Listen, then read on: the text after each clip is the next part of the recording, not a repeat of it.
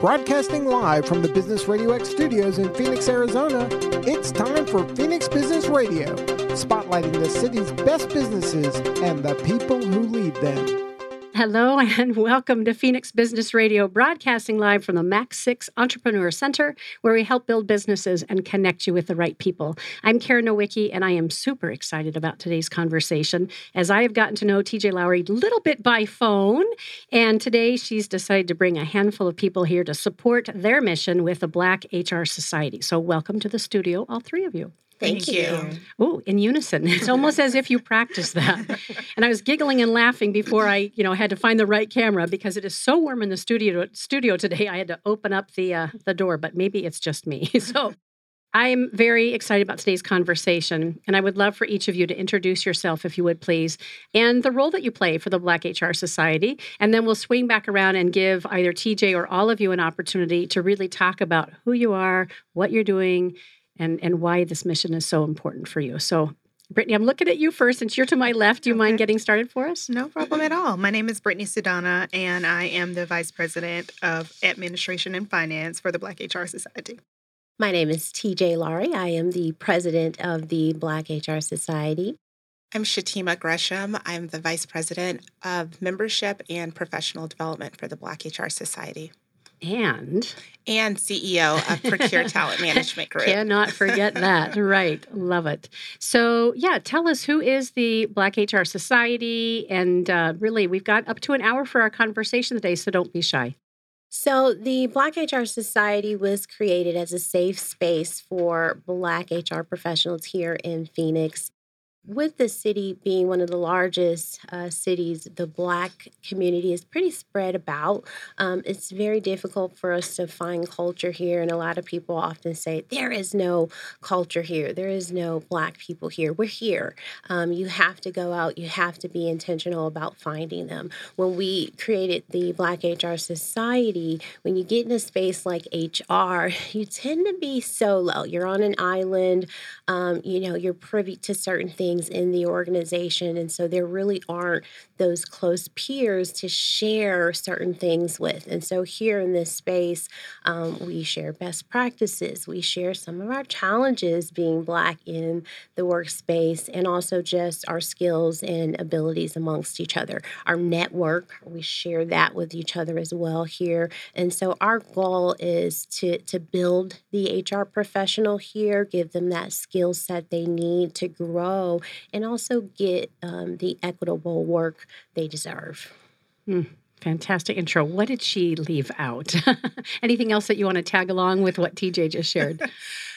no, I, I think that you know sums it up as far as our mission and um, specifically just creating that space safe space within human resources um, human resources encompasses a lot of different professions and so being in an environment where you have like peers and are able to help you kind of navigate growth, um, specifically career pathing in that space, is one of our um, core missions that we are trying to provide.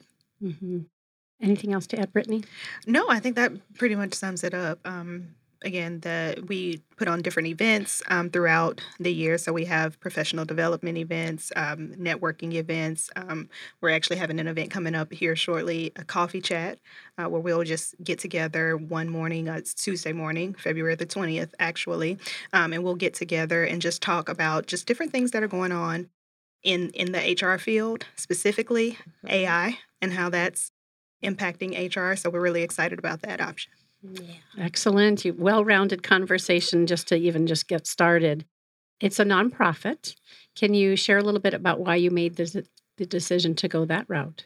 Nonprofit is for service. Um, this is all about service in our community. There's a lot of organizations today, Karen, doing that. And so our goal is also to get out and connect with them. Connecting those dots with organizations that's already pouring in community make, makes us even richer and stronger. Um, and so we want to provide that service to the community. There's a lot of us that don't have access to get what they need. Um, and with a nonprofit, once we get to that space where we're really bringing in the donors and the sponsors, we give them the A and the DEIA as far as that access. Mm-hmm. Um, a lot of people just can't get it, and so it's a, a longer crawl for them to get where they need to be. Um, even without that, we do that today, but we want to do that and have a bigger impact and make much more of a meaningful difference um, in the community. Mm-hmm. One of the things you and I had talked about when we spoke by phone after being at a Culture Crush event, I know Brittany and, and TJ and I had a chance to meet there. I think it was November. I mean, you and I got to see each other again in January, but was it back in November, Brittany? I think. Oh, it was actually in July. Oh, was it? It was. It was. in July. Yes, because we were at, let's see, Arizona Wilderness mm-hmm. in the the big, uh, the where the brewery itself. Yeah, yes, yeah. I love it. So one of the things that I remember asking is Are there other organizations, either for profit or nonprofit, that are doing similar work? I remember you saying the answer is yes, and how how well you work in tandem with these other organizations. So you can can you speak a little bit about that as well? Like who who is out there doing something similar, and and why does it make sense to just lock arms and do this together? So uh, there's a couple organizations that I'm very familiar with. One in AAAHR and they are across the country. We started a chapter here of NAAAHRAZ. It, it was a little bit difficult. They had a, a, huge brand, Karen, but just trying to get the word out and the work um, was a little bit different. And so the Black HR Society rebranded the organization. We had the control internally. We were able to brand about more. So, really, what they've done is laid and paved the way. Mm. Now, again, they're in multiple states Atlanta, Chicago. Um, so, they're a very known brand. Uh, the Black, Black in HR, they are one of our partners. When I started this organization, I immediately called Prathan and said, Let's talk about what you've done, what is successful, what would be your advice if you could start over.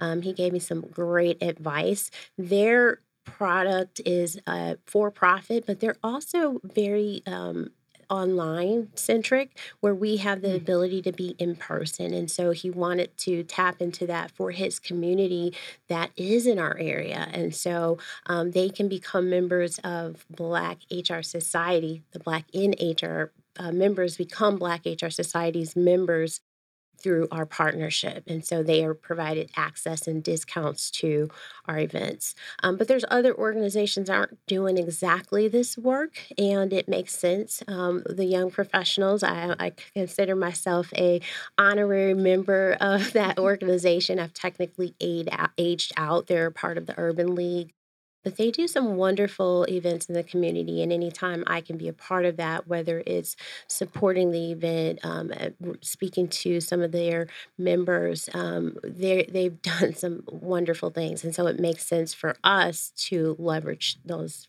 those partnerships. Mm-hmm.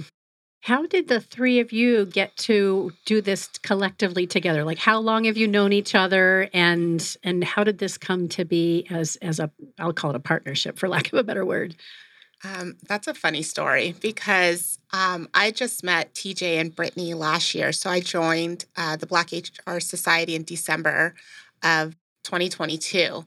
And it was because I was on LinkedIn and Brittany was socializing like posts of different uh, networking events and activities. And so um, I was never able to go to any of the events, but I kept seeing her postings and things like that. And so when I started my business, I was looking for an opportunity to just kind of give back and be a little more community focused as mm. part of just the offerings. And I wanted to after being in HR for 20 plus years, I wanted to give back to us first. So I wanted to st- strategically target, you know, underserved, under networked individuals first with just some of my talents and my expertise. And so as I kept seeing the LinkedIn posts coming through, I think I pinged Brittany and um, like right in the end of December, they were looking for board members. And I'm like, well, well, why not? So I submitted my information and joined the board.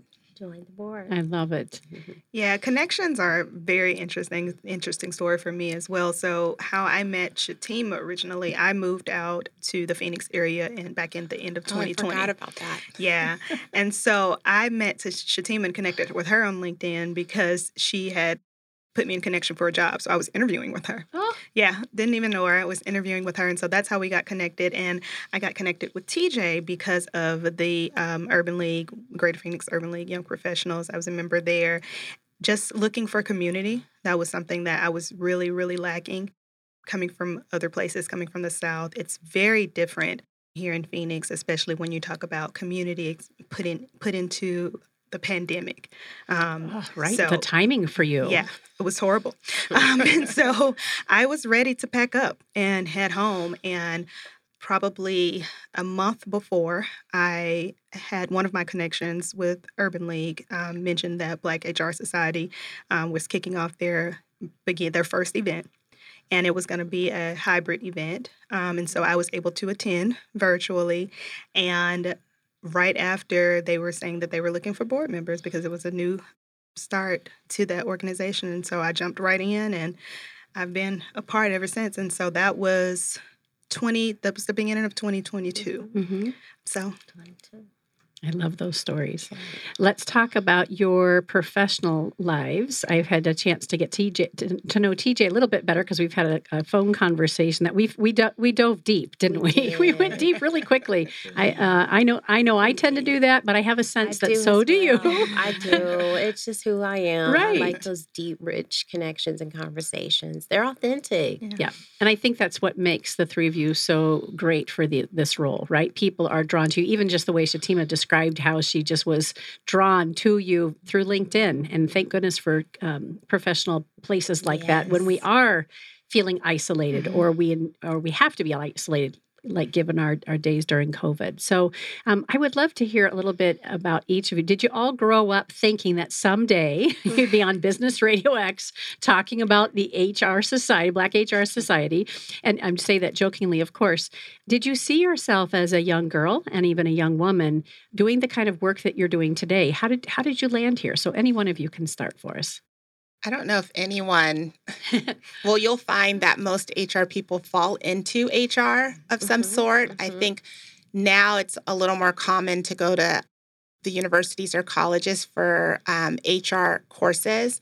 But if you are of a certain age, that was not available. Yeah. So you did not, you know, sign up to take an HR uh, course, and definitely there was no degrees um, in it. You just kind of learned by whatever company that you were working for, and you know, someone mentored you in, or you learned by trial and fire of, um, you know, human resources. So and, and you've said you've been at it for did you say 20 years I have. I've been doing HR for about 20 plus years. you were seven when you started yes, sure. and I love because um, so we're at the Max Six Entrepreneur Center, and when you came in, we have the little sitting area just outside of Manpower, and you said, "Oh my goodness, those are some of your roots." Yes, good memories with um, Manpower. A shout out to Frank Armandaris, who um, I'm sure his title's escalated now, but he was the regional VP for their Phoenix office. So spent a lot of time in staffing, worked for Aerotech Tech as well. But I started off in healthcare. So I started off at St. Joe's Hospital when it was Catholic Healthcare West and not Dignity. And then moved to uh, Gilbert and opened up Mercy Gilbert facility uh, in staffing. And then from there, I moved to the private sector. Wow, that's an impressive uh, Vita. Very good. What do you love most about the work that you do? And then what do you find is the most challenging? Maybe not from your perspective as a professional, but but in in just the work that you collectively do on behalf of companies. So what do you love most about it? And then what's one of the greatest challenges that you you see folks experiencing?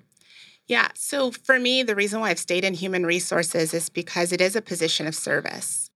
It doesn't matter what you know unit you are working in you are providing service um, to employees external applicants and so i enjoy the position of service um, to piggyback on the original question my degree is in human biology so i thought i was going to become a doctor And I had an epiphany moment during COVID because I'm like, what am I what am I doing? Like why am I still doing this? You know, we were getting laid off left and right. We were sitting at home. HR was you know awful during that time because we didn't know how to manage you know folks you know who were uh, on covid and um, i had an epiphany that even though i thought i was going to be a doctor for service i've been doing exactly you know that sole purpose i was still executing in human resources specifically in recruitment and talent acquisition of helping people get a job helping people positioning them in the positions you know of their soul's desires so mm-hmm. making sure that the applicant was in the right position and the hiring manager was getting the best talent. So it was still moving in the same direction of service. Yeah. And so that's why I'm still in um, human resources. And uh, the challenge, I would say, um, which is the reason why I started my business, is that human resources as a department, we don't generate money, you know, in the traditional manner.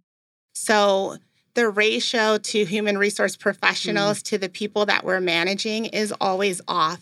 And it's very difficult to get a new headcount mm-hmm. if you get that. Mm-hmm. So, in every role, in every company, I've had to beg for help or beg for additional support mm-hmm. in delivering whatever the deliverable was, whether that was in recruitment or business partners. It sometimes feels like a position that doesn't maybe carry the same type of value for the roles that actually generate income. And um, that was always at least a frustration for myself. And I know TJ, we've had this conversation. Yeah, yeah. definitely. and that also, you know, you you do the research where the subject matter experts we provide our suggestions, and then they say, okay, and they go a completely different way.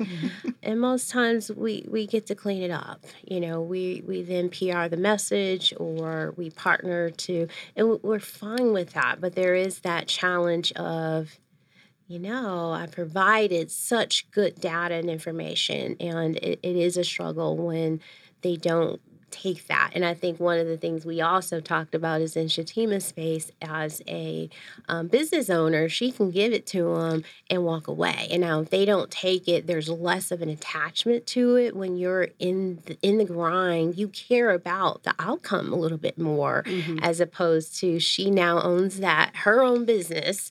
she, that's right. She yeah. can wash wipe her hands if they don't take, mm-hmm. you know, our recommendation. Um, because again, in my space when we we don't often HR practitioners have to then clean it up. We mm-hmm. have to then that that's another layer for us. So yeah, the solo being solo dolo is, is difficult. Um, I just saw a new SHRM study that said the new uh, data provided by ADP Research says that there should be 2.2 HR practitioners, um, 2.2 to 4.7 for wow. every 100. And it's likely one for a hundred. Am I? I'm guessing. Point three five. You know, point seven five. yeah. In most cases, that's yeah. tough. So it, my yeah, my mind is going in a bunch of di- different directions, and I want to make sure that I have a chance to have each of you share about your professional journey as well. Um, but before we leave this topic, so given that I've owned the studio for almost seven years now, and we've had just every industry, every vertical, from the small business or the the solopreneur to large enterprise, come through these doors. We have a lot of rich, very um, candid conversations about corporations and how they're run. And so while we're talking about some of the sticking points around HR and some of the the, the challenges, I will say that when we have project managers come in here, they say the same thing. When we have somebody representing IT and the IT departments, they're saying the same thing. Or for training and development, they're saying the mm-hmm. same thing. So I share that because I think it's important for our C level executives mm-hmm. who are mm-hmm. listening, or even mid to upper tier managers, when we can all be singing from the same sheet of music and we and we value the voices of those professionals and those expertise in those areas um, and do it with uh, respect then we can really achieve our goals a lot a lot quicker and a lot more harmoniously. So i just you know i just want to put that out there because i do hear some of the challenges from folks representing different departments oftentimes like you know hey we feel like we're working in a silo or we feel like we're doing this by ourselves and we've got incredible value to add and yet oftentimes it's our budget that's getting cut before everybody else's. So,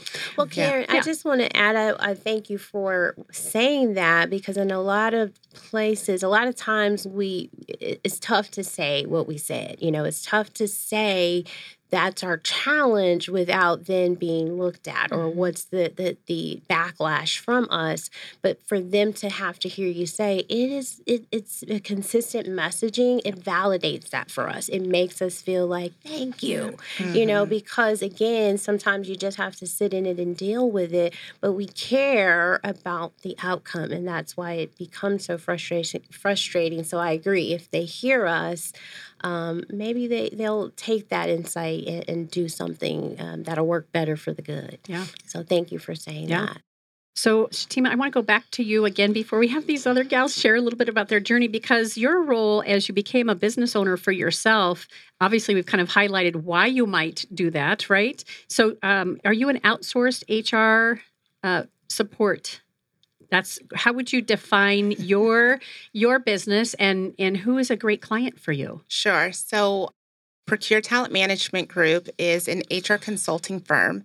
So we specialize in talent management. And so what that is is the art of how you attract, hire, retain and develop your employees. So that is our mm-hmm. sweet spot. Mm-hmm. Um, it's larger than just recruitment because attracting the applicant is about company culture, it's about your total rewards that you're offering. Hiring is obviously the recruitment pieces. Retention is a combination of all of that, but there are some best practices in retaining them now that you have them. And then obviously, development is training. Mm-hmm. So that is our sweet spot. We also support short and long term projects, so initiatives. So pulling from just my experience of, you know, we got a new ATS system or HRS system, and we're already short staff in human resources. So I would ask for help, mm-hmm. and I couldn't hire a new person, but they would give me a contractor for six months. Or we were doing end of the year audits, and I'm like, well, you know, we're kind of short staff already. We're recruiting, we're doing all this. Well, how long do you need it support? Do you need them for 90 days? Do you need them for six months? And so I was always able to get a contractor. I was always able to get temporary support. Hardly never got the full head count, but I got the temporary support. So the core of it is those short and long term projects. Um, it's usually a lot of the busy work. And so we partner with organizations to kind of take those tasks off of them and be, whether that's on site support or virtual support in any of those other areas, whether it's project managing because they got a new system, auditing um, in preparation for um, any upcoming um, events that they may have, or simple just uh, traditional consulting of going in and reviewing different processes, um, mm-hmm. whether that's, you know, performance management, recruitment services, and things like that. Is there a specific industry that you serve or a, a certain size of a business? Is there a sweet spot? No, HR is pretty the same. Whether you're a company of two, you're going to have some HR things that need to be put in place, or a company of a thousand. Um, so we are um, located here in Arizona, but I have national contracts. I have contracts in New York and California.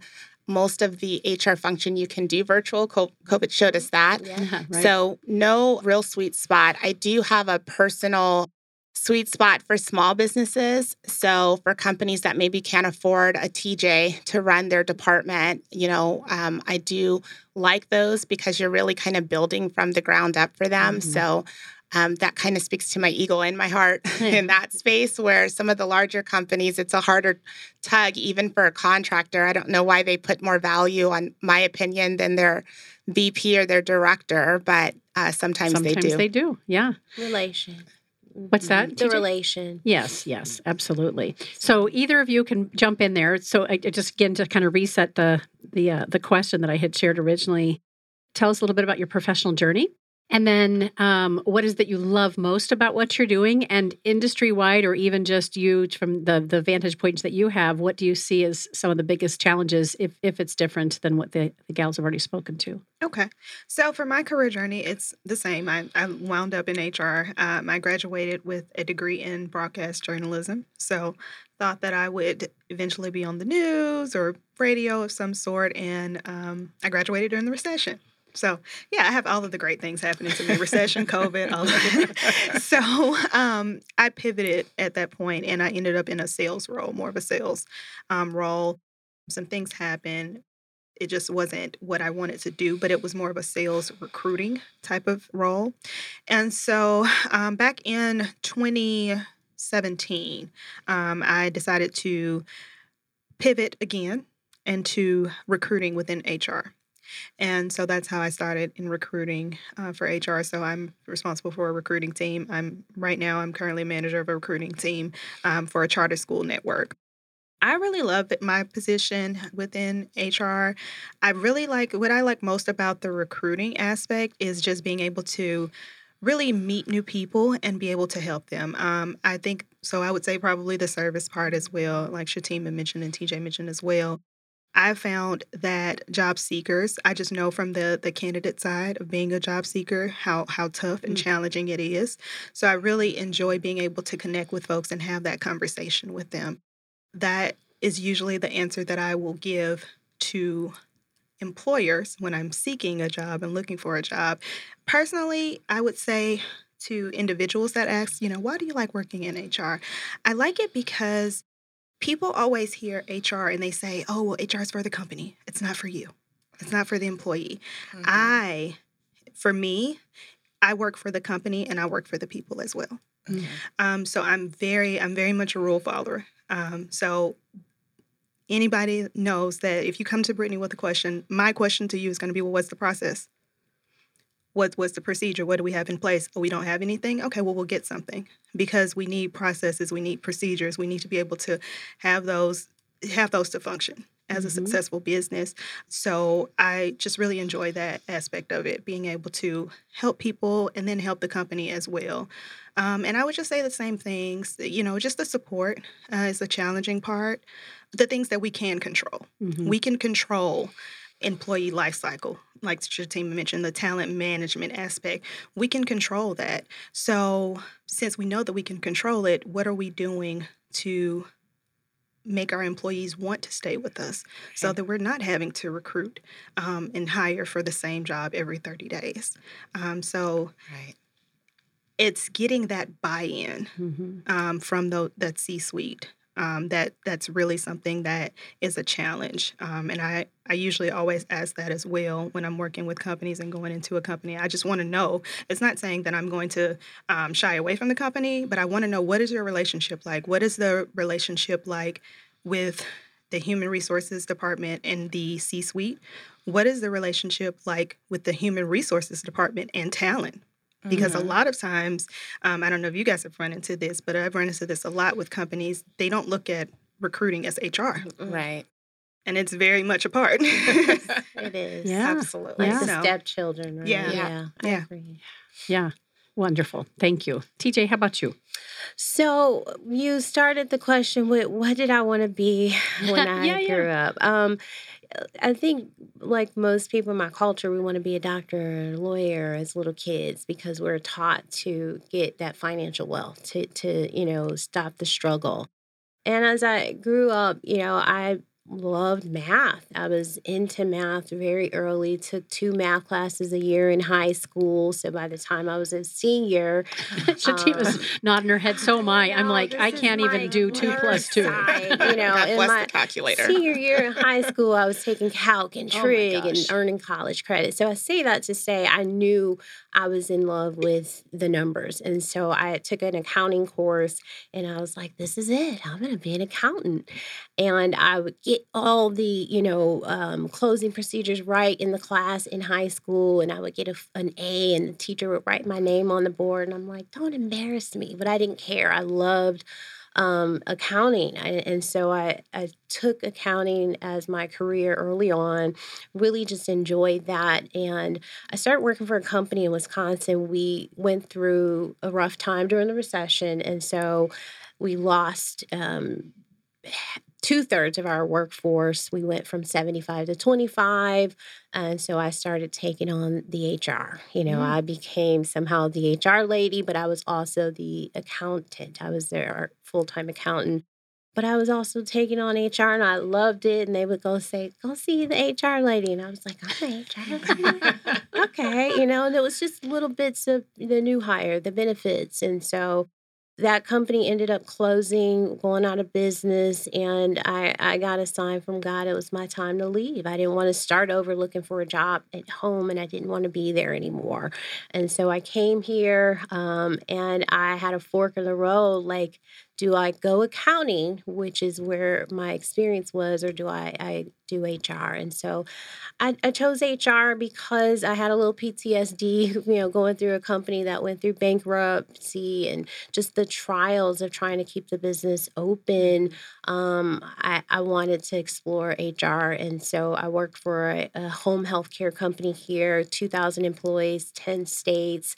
Um, so it really gave me um, a huge and a, a big diverse entry into HR. Mm-hmm. Um, eventually, I became the benefits specialist, which was unique. You know, I really only owned one specialty. Most HR practitioners will not they don't like benefits. It's just mm-hmm. it's not fun until you see the ladies in the room going, "What? Go ask the benefits people." Mm-hmm. But it really gave me a unique skill set, but also tapped into my analytical side. There was a lot of analytics and benefits, especially when you're across yes. ten states mm-hmm. trying to craft pro benefit plans to accommodate the staff. So that's how I got into HR. I loved the company I was with, but my stepmom at the time was working in accounting over at the aquarium. And she said, You need to come over here. This is beautiful. And I said, I'm not looking for a job. I love the company I'm at. And all of a sudden, things changed overnight. Um, it, and I mean, in terms of our department, and I think it was a sign. And so I called her back and said, Give, Put my resume in. And so before you knew it, um, I became the HR manager there, learned a lot. Um, my current manager, or he's the president of the aquarium, he committed to mentoring me um, from a manager into the role I am today because I came in asking for more. I said, "You want all this? I I, I think I should be paid X." You know, mm-hmm. I had been coached and mentored to to really own my my skills, and so he said, "I can't give you that, but I can." commit to you this path. And he did that. I was the manager, and seven months later, I was the director. And now I am the vice president of human resources for the destination. And we um, oversee nine attractions. Um, or seven attractions, two retail stores, um, and we're growing business. So that's my HR journey. I love what I do. Um, again, it is a service to the people. When I came in, I said I want to be a valued partner to the business.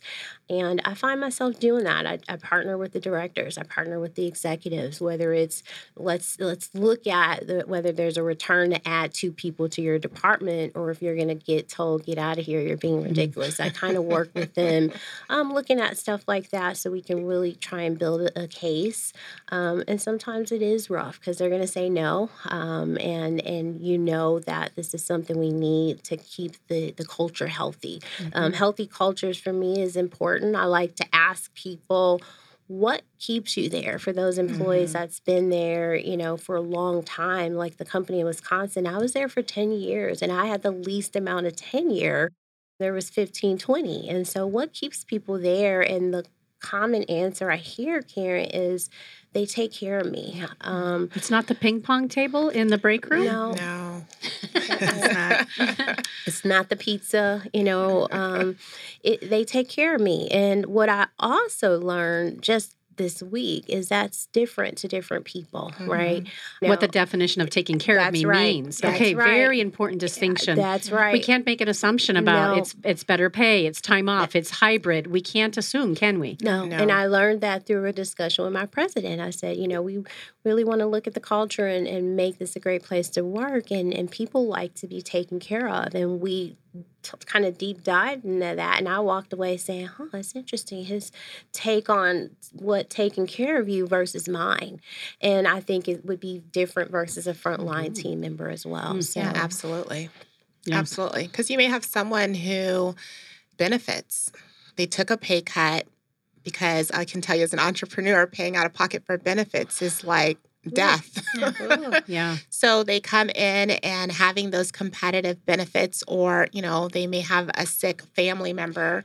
And so, you know, and I'm sure you see this, Britney, when you're recruiting, Mhm. they, those individuals, before you hang up, they're like, hey, where, when does the benefits Yeah. start? Yep. Yep. What are the benefits you provide? Because there's something that they need where compensation may not be that driver as well Mm-hmm. as the benefit offerings that they're, you know, That's looking right. for. I have a benefit cheat sheet because so many candidates, that's important to them. And, you know, you don't want to give them a benefits guide that has, you know, 30 pages. Here's an overall cheat sheet that, Mhm. because that's important to people, but it's different, you know, different people. It is. It's different for different people, especially with me now with recruiting for charter school network. It's it's the school system, right? So majority of the time it's not going to be the pay.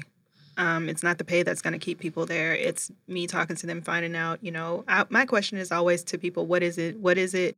My question to myself that I always ask people, well, what's in it for me? What's the, what's my why? What do I need? Mhm. Um, and so that it can be different for everyone. It's whether it's passion, whether it's a stepping stone. Yep. Um, but you, we definitely the culture. I would say something that's that's very important that a lot of people sleep on. Yeah. Yeah. It's interesting as each of you are sharing, these little snippets or vignettes are passing through my mind. And I I don't know that they're real or not, but I, I had this image, I think, Shatema, when you mentioned it, of a parent or a guardian who has maybe a special needs child. Mhm. And and there's going to be, you know, the IEP meetings or Mhm. doctor appointments and that sort of thing. Yes. That that why uh, is and culture fit is Yep. very different from the guy or the gal that loves to travel and Right. can't wait to have some of that bulk, you know, P t- uh, part ti- excuse me, paid time off or that time off or Yeah. whatever it is, and so it it's really varied. Yeah. Yeah. Even the person who is looking for um, career pathing, Mhm. right? Yep. So, Britney alluded to that. Yeah. yeah, they're Mhm. coming in and they want to know, hey, how do I, you know, I don't mind coming in here, but how do I get Yeah, here? what right. does that look like? Or tuition reimbursement, or just even sometimes I know what with some of my clients, you know, I talk to applicants, they want to be attached to the company. Yeah. Yeah. So it's the brand to get on their resume that they work for the OdySea Sure. Aquarium or, you know, Manpower, Mhm. Apple. That Mhm. means something in their career pathing as well. So understanding that why when I was a recruiter, that's what I would sell. Yeah. Yeah. like, oh, benefits? Let me tell you about our benefits. Let's Yeah. talk about that. speaking their language. Mhm. Right. Yeah. Love it. Yeah, one of the challenges that kind of segues into this is the the evolution or lack thereof, right? You see companies in particular saying, well, you know, they just don't want to work. They they do, but they want to work in the realms of their lives today, Mhm. which is different than what we were accustomed to. Again, know? another gift of COVID. I really think. Yes, I was going to say post COVID, employers didn't want to evolve, and you have to. You have to evolve. You've got to give access. Even with DEI roles, I'm seeing it as a checkbox and not really doing the measurables and really doing the work because that means finding out what people need, finding Mhm. out what makes it easier for them to come to work and be successful within our within reason for us as an employer, right? Because sometimes it's a flex schedule. Sometimes it's, you know, a hybrid day or, or whatever it is, and it may be simple enough, but we're stuck in that's not what I, I did. That's not how it was. And you, you got to evolve. You got to evolve and meet people where they are um, so that you can keep them, so they can stay happy in their workspaces. Yeah, that's something that um, is one of the challenges right now, as far as a lot of companies are wanting people back in the office, and a lot of employee or employees are like, "No, No, I'm not doing it." it's a huge fight. it's a fight. hmm So Talk about the, I was going to say lunch, but coffee. Talk about the coffee. It's again February. February the twentieth. Okay, Tuesday, and- February the twentieth. Yeah. And where is it and who's invited and how do they find out more and get registered? What What's the what's the 411? So the event is at Fleet Coffee. Um, I believe it's downtown area. Yeah, So central. Street. Okay, so Mhm. centrally located. Um, we do have an Eventbrite information where they can go in and register. Um, the coffee chat is open, so it's not just for HR professionals. Um, we definitely want to, if if people are coming that are in another industry, feel free to come, just chat. Um, it's just a time to just network, talk about best practices, um, and things that are going on in in the business realm overall. Mhm. Um, of course, I said, or like I said earlier, we will be talking about AI and how it's impacting and affecting HR and you know any changes that are coming. We'll be discussing that, but there'll be other topics as well. Mm-hmm, Um, it's just more of a casual environment, um, but the Eventbrite information is on our LinkedIn as well as our um, Instagram and Facebook pages. So if anyone is on LinkedIn that wants to find us, we're at the Black HR Society, and then on Instagram it's at Black HR Society, Mm-hmm. and then Facebook the Black the Black HR Society. So nice job. we're all over. Yeah, Yeah. that's. Nice That's job. important. We need to, we need to have all that. And is this the first coffee? And you I- plan to do them again? So it was an evolution moment for me, right? I am a little on the older side, even though I, I read young. Um, I when- Did you say you read young? I I like do. that. I'm going to start using Me that too. because I. because they always want to card me, and I love it. I'm like, yes, Oh, they're not card carding me. Me but I love young. that. I though I read. I'm I'm going to borrow that and I'll give you credit. So sorry to Sure. swoop that It's away from fine, you. it's fine.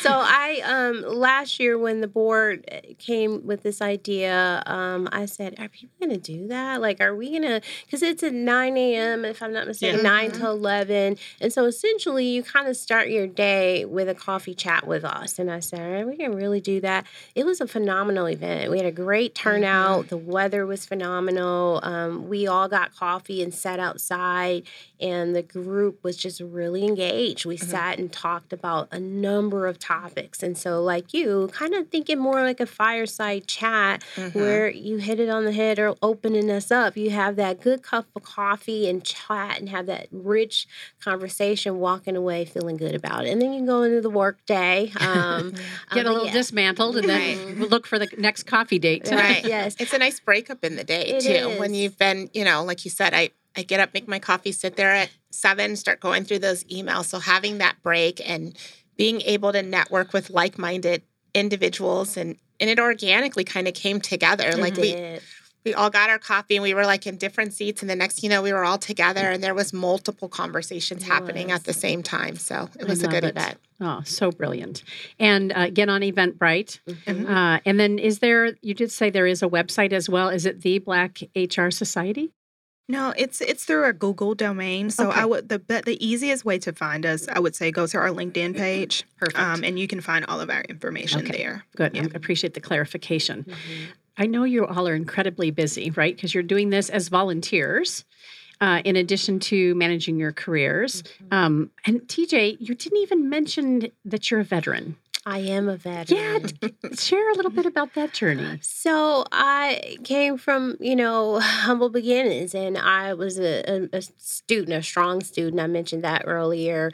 And I just remember my mom saying, I'm not going to be able to to send you to college. And I'm going, what? You know, that that was my way out. And so um, I remember a recruiter um, coming to the school and he then met with my mom and she signed off. I was 17. Mm. Um, and so I went to the military. I, I was also a track athlete, and that military signing happened at the beginning of the school year. Track was at the end, and I could have gotten a scholarship, but I signed. Now, early on, did I regret that? I was a little sad. Um, what if I had, you know, maybe this? But I'm very pleased about the journey, the layers that being a veteran has given me the skills, the, the benefits, you know, um, a slew of benefits that you learn about, especially later in life as you grow. But I, I am, I'm a veteran. I spent years um, in the service, 12 years before I retired. I started as a um, small wheel mechanic, and I thought that would be cool to learn and take into uh, my civilian life. Um, I also did some uh, medical supply initially in communication. So when we were in the field, I learned how to hook up these radios, and um, it was all back old school. So it was a little bit more um, not as advanced as it probably would be today, but it just gave us communication if we were in the field. Um, so it was a great, rich experience for me. You do read young. uh, and you're also a licensed realtor as well. I am. I am. So when I moved here, I really had some different hopes and dreams and aspirations, but I also had to make a living. Um, and so uh, I had to take on a job that I really wanted to kind of do some different things independently. But the, the military provided a program where I could become, um, take a skill, and they would pay you for the skill while you were in the classes. I wanted to do culinary, but you had to do that Monday through Friday. I'm still a good cook. Um, I just didn't get the culinary stuff. Um, so I chose realty. I chose realty because I thought, oh, I love that. I could be passionate about that. And growing up, I was taught to have more than one income. And so they paid me to go to school. They paid me when I finished school, and then they gave me the down payment um, during that time for that program to buy a house. So it mm. was again nice. a rich experience for me to to do that. And I still do realty today. I've been a realtor since 2015, um, and I love it. I usually take on about two clients, maybe three a year, because I want to give them that white glove service. And and most times, not always, they're people I know. Well, and I'd imagine, right, in your role uh, with the Black HR Society, homeownership is such a big deal. Mm-hmm. And so mm-hmm. you have an opportunity to really have that uh, experience and that knowledge to share with people as it's Absolutely. it's their dream or their downsizing or whatever that situation is. You can be there as a, a co-pilot for them. Absolutely. I love it. How about Britney and Shatema? outside of HR life, are there hobbies or there interests that that you are passionate about? Yeah, so for me, outside of HR life, um, I don't have any kids just yet, so it's just me and the husband and the dog. Our lovely dog Gabby, she's our world. Um, and so outside of that piece, um, I'm very passionate and very um, active with the, the, great the Greater Phoenix Urban League Young Professionals. Um, so I have a, a, board role with them as well. So um, it's a lot of board work for me outside of just work, but it's board work that I enjoy. And so even though it's working boards, we're still you know leadership development, uh, community service type events, mm-hmm. and things of that nature that I'm able to pour into the community. So, well, thank you for that. Yeah, and is it Gabby? You said is Gabby. your your pup? What kind of dog? She's a Shih Tzu. She will be 14 oh, next month. Wow. Yeah, and she's doing well because that's yeah. You get she nervous? is. I get nervous every year, around, every year around this time because it's time for her to go get her shots, and Me it's too. it's always something. But that's that's my heart. She's oh. I've had her for 13 years, so she's moved everywhere that I've been. oh, sweet. Um, yeah, that's my that's my heart. My heeler shepherd thinks that she's a Shih Tzu, and she is as almost as tall as I am. Shatema, how about that. you? What's what are your passions outside of things that are related to work? Well, I was trying to think, what do I do besides Uber for my son? Um, back and right. How old is he? He's 13 and he um, he's in club basketball. And I feel like that takes over any free time I could imagine or have with him. So beyond Ubering in the evenings and sitting in a gym on the weekends, every weekend, and um, we somehow punished ourselves and put him on a traveling team. So we'll be traveling uh, soon. Um, as well. I do volunteer with the Arizona Small Business Association. Mm. So I'm a mm. mentor for them for their Go Mentor team.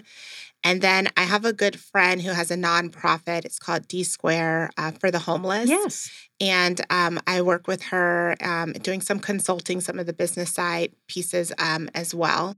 So if there's some free time there, I usually do that with those two uh, organizations being a parent of an athlete is not for the faint of heart. My kiddo is 16. He's been driving since July 1st. I gotta say, it's a little slice of heaven. Yeah. I mean, you trade you trade yeah. the you trade the time for the fear that yeah. they're driving and they're, they are is he getting where you know following the app? I can mm-hmm. see his mm-hmm. car going where it needs right. to go. Uh, mm-hmm. Uh, but boy, do I know sitting uh, watching either club baseball and more recently wrestling matches that last all day long, and I love it. I wouldn't trade it. I'm glad right. I have the liberty and the time to do it, and right. yet it really is. It can be very consuming. Yeah. It can be rewarding. I had three basketball club and imagine having three and having to have them in three separate places. Yeah. I had community. I had other moms.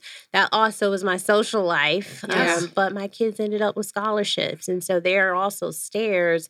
And I used to be like my mom, wondering how was I going to afford college for them. And yep. so um, two went to historical black colleges and on full scholarships. So it can be, you know, well, that. I need some reminders. That, I need that, you to that's why I'm saying it because it's a reminder. lot of work. And even the money and the time time. Oh, But for me, that return was it was valuable because they got to play and and go on to. Well, think of me early that. Saturday mornings. I might need that reminder to slide through my phone as I'm yelling at the refs because I'm also that parent. Oh mm, yes, me too.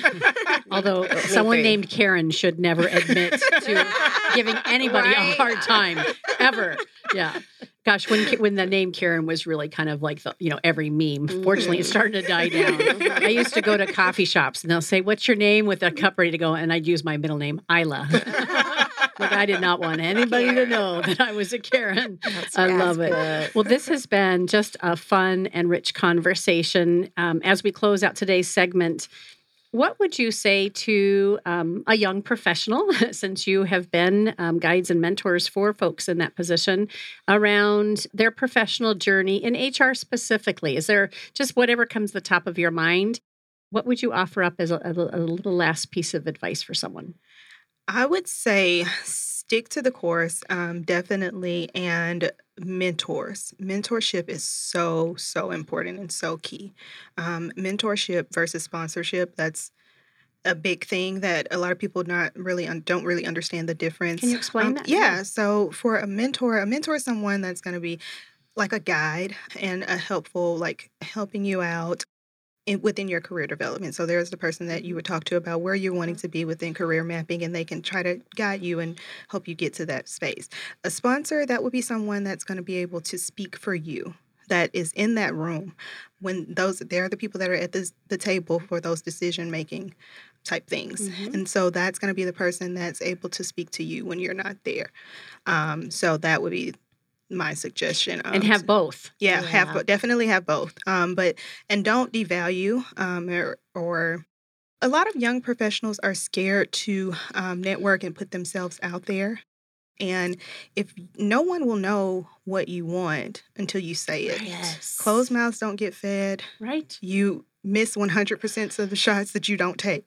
So you have to go in, uh, be bold, be confident in yourself and your abilities. You can do it and just stick with it. Well, we'll just end there. No, just kidding. We could. No, we could just end that, there. right? Mic drop.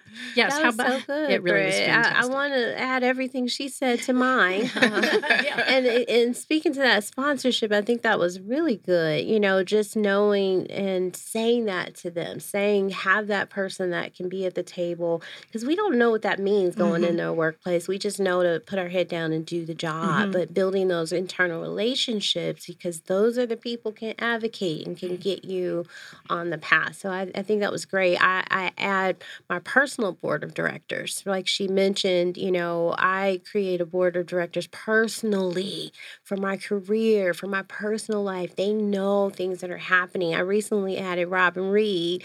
Um, he kind of said to me he would do that, and it's easy. He's got a lot of knowledge, and so those those people will help you on your journey. And like Britt says, stick to the course. Sometimes you you get the imposter syndrome that sets in, and you know you start to have the doubt. But you got to remember that there is a light, and you can get there. So Beautiful. Before Shatema shares with us, I would like to give a shout out to Robin Reed. You and I talked. You had you hadn't met him yet before we talked, right? I And you had a coffee or something scheduled with him. So many haven't me. I met him at the first Culture Crush. Yes, we okay, all that's were right. in July. You He was a panelist. Mhm. But when we were meeting, I had had a meeting scheduled Yes. with him that same week. So I've seen him since then. And as we were coming from the green room and walking towards the studio today, I had said to you, I really want to have you guys go watch STN at some Sure. point. So Robin hosts one of the segments for STN I along with that. Monica Vill- Villalobos. I hope I pronounced her last name Mhm. correctly. Uh, and she is the president for the Hispanic Chamber.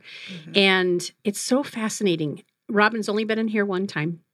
We've met a couple of times, uh, just you know, out in different networking events, and he left a voicemail for for me the other day. Uh, I think it was like seven thirty at night, just two or three days ago, and and I t- shared this story with you, TJ, about Daryl, who Mhm, used to mhm, produce for us. I mhm. won't go into the long winded story, but the four of us can talk about it afterwards because it's such a beautiful story.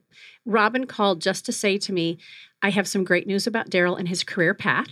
Mhm. And while I could tell you, I would like for you, I'd like to encourage you to call Daryl yourself Oh. because I think he would love to share with you. And wh- we've only met a couple of times, and he's such a busy leader, like myself and like the three of you. And yet, you, I feel like I'm the most important person in the conversation with him every time I've spoken to him. And yet, I see that demonstrated over and over and over again. So, shout out to our friend Robin Reed. Shout out to Robin. Yes. He's a good guy, smart, you know, connected, and just he he's out to help us, and that makes us feel good because Yep. you look up to him, you know. So that's a great story. I love it. Yeah. How about you? I mean, I don't know what else to add to um, TJ and um, what Britney say. I think whenever I speak to anyone who is looking um, specifically in career pathing or interviewing, I tell them to do their research and negotiate. Mhm. Everything Great advice. is negotiable. We just don't ask. Yeah. That's good. Yeah, very good.